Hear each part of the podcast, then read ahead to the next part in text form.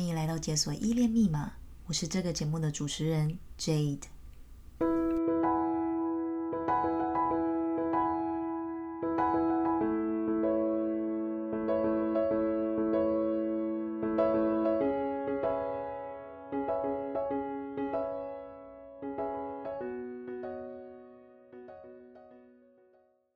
前面几集我们细数了各种不安全依恋类型的特质，很大部分跟交往上比较麻烦的地方有关系。但其实依恋类型就跟人的个性一样，有些特质只是一体两面的。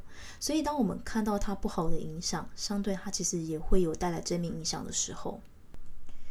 这集我们来看看这些特质在约会的时候会带来什么样的好处。在今天开始以前，先来一个温馨小提醒。虽然接下来要提到跟不安全依恋者在交往的时候会有的正面影响，但如果在交往过程中对你已经造成困扰或是有压力存在，请还是要正视自己的感受，千万不要把接下来要提到这些优点当作是需要继续勉强自己的借口。首先，我们先看到安全性。研究显示，安全型可以为不安全依恋伴侣带来稳定的影响，甚至可以转换成安全依恋。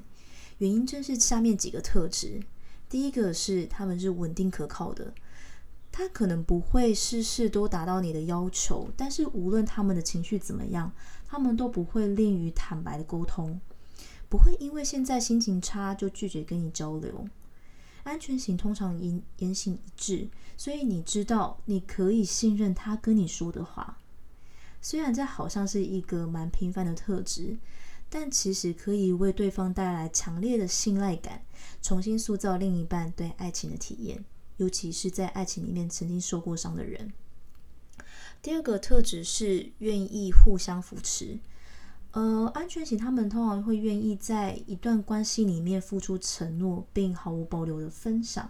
他们不会因为需要伴侣的帮忙而感到不好意思，或者是很丢脸。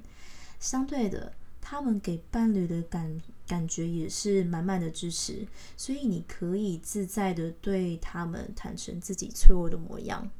他们可以中立的看待你表达自己的挫折，不会往心里去，或者是啊，你好像。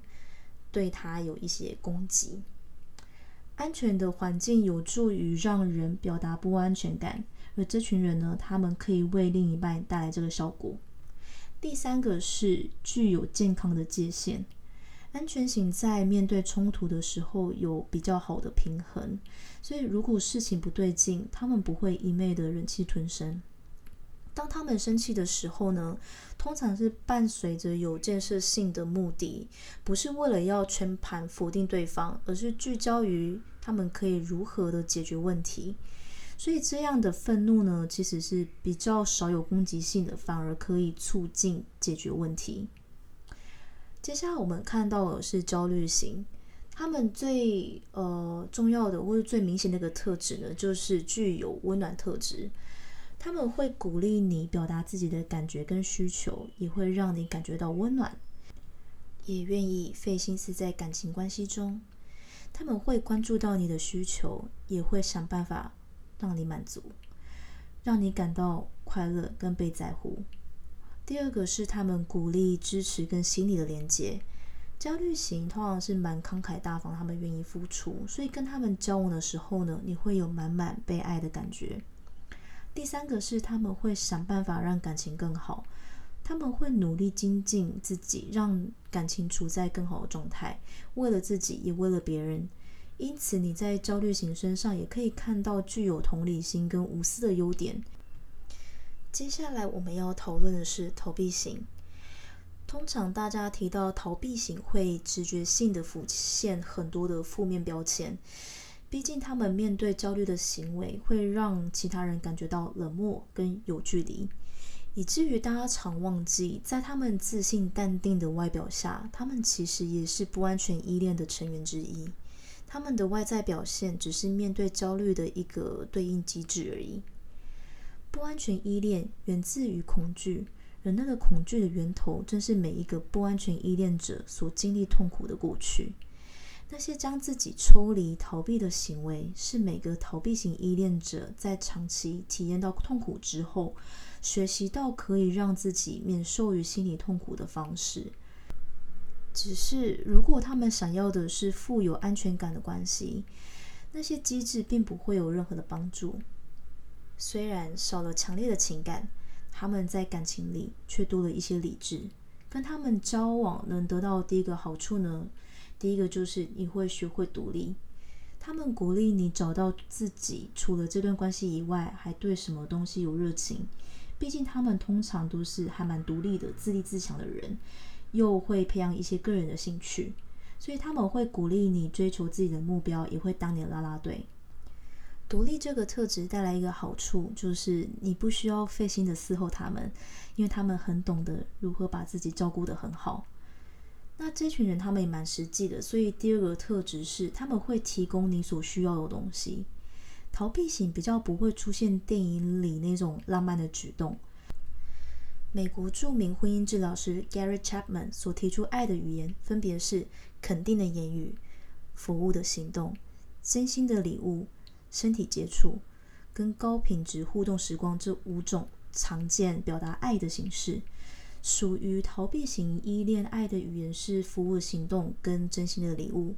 原因是这两项比较不需要付出情绪上的亲密，但是又可以借由这些行为表达他们的爱，对他们来讲是比较没有负担的一个举动。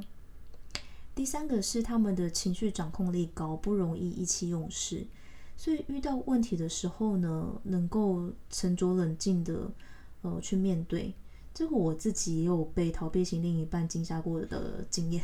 有一次跟那时候的伴侣在国外旅游，他的皮包不见了。当下我比他本人还要更紧张、更慌张，想着可以怎么找。因为隔天之后，其实我们会分隔两地，我就想不够的费用怎么办？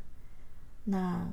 他本人却是非常沉着的跟我说，他已经预备怎么做啊，在费用上面已经做了哪些准备。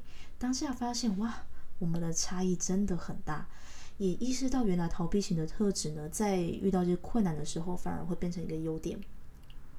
最后我们看到的是矛盾型，他们可以让你有更多的自我对话。因为他们的行为模式比较复杂一些，所以跟他们谈恋爱不会只是单纯彼此快乐的相处而已。某程度上呢，会为一段感情带来深度，让你更常探索自己的内心世界，呃，有一些不同的面向。矛盾型的第二个特质是，它可以给予你爱跟空间，记得吗？他们具有焦虑型跟逃避型的特质。所以他们在渴望爱的同时，也非常需要独立自主的空间。对于他们的另一半，他们很能理解，如果你有这些需求。希望以上的介绍能帮助你更了解各种依恋类型在交往时候的特质，也了解拥有不安全依恋并不完全是坏事哦。如同很多事情一样，他们都是一体两面的，在不安全。依恋看似很麻烦的同时，拥有这些特质也是有好处的。当然，我们都可以借由了解自己的行为模式，在有意识的练习之下呢，变成安全依恋。但在前往安全依恋的路上，我们都可以承认自己的不安全依恋特质，平静地跟他相处。如果你喜欢这一集，请留下五星好评及留言，也欢迎和需要的朋友们分享。每一个支持都是鼓励这个节目继续制作优质内容的动力，请持续追踪，解锁依恋密码，让我们一起重新拥抱安全感。下次再见喽，拜拜。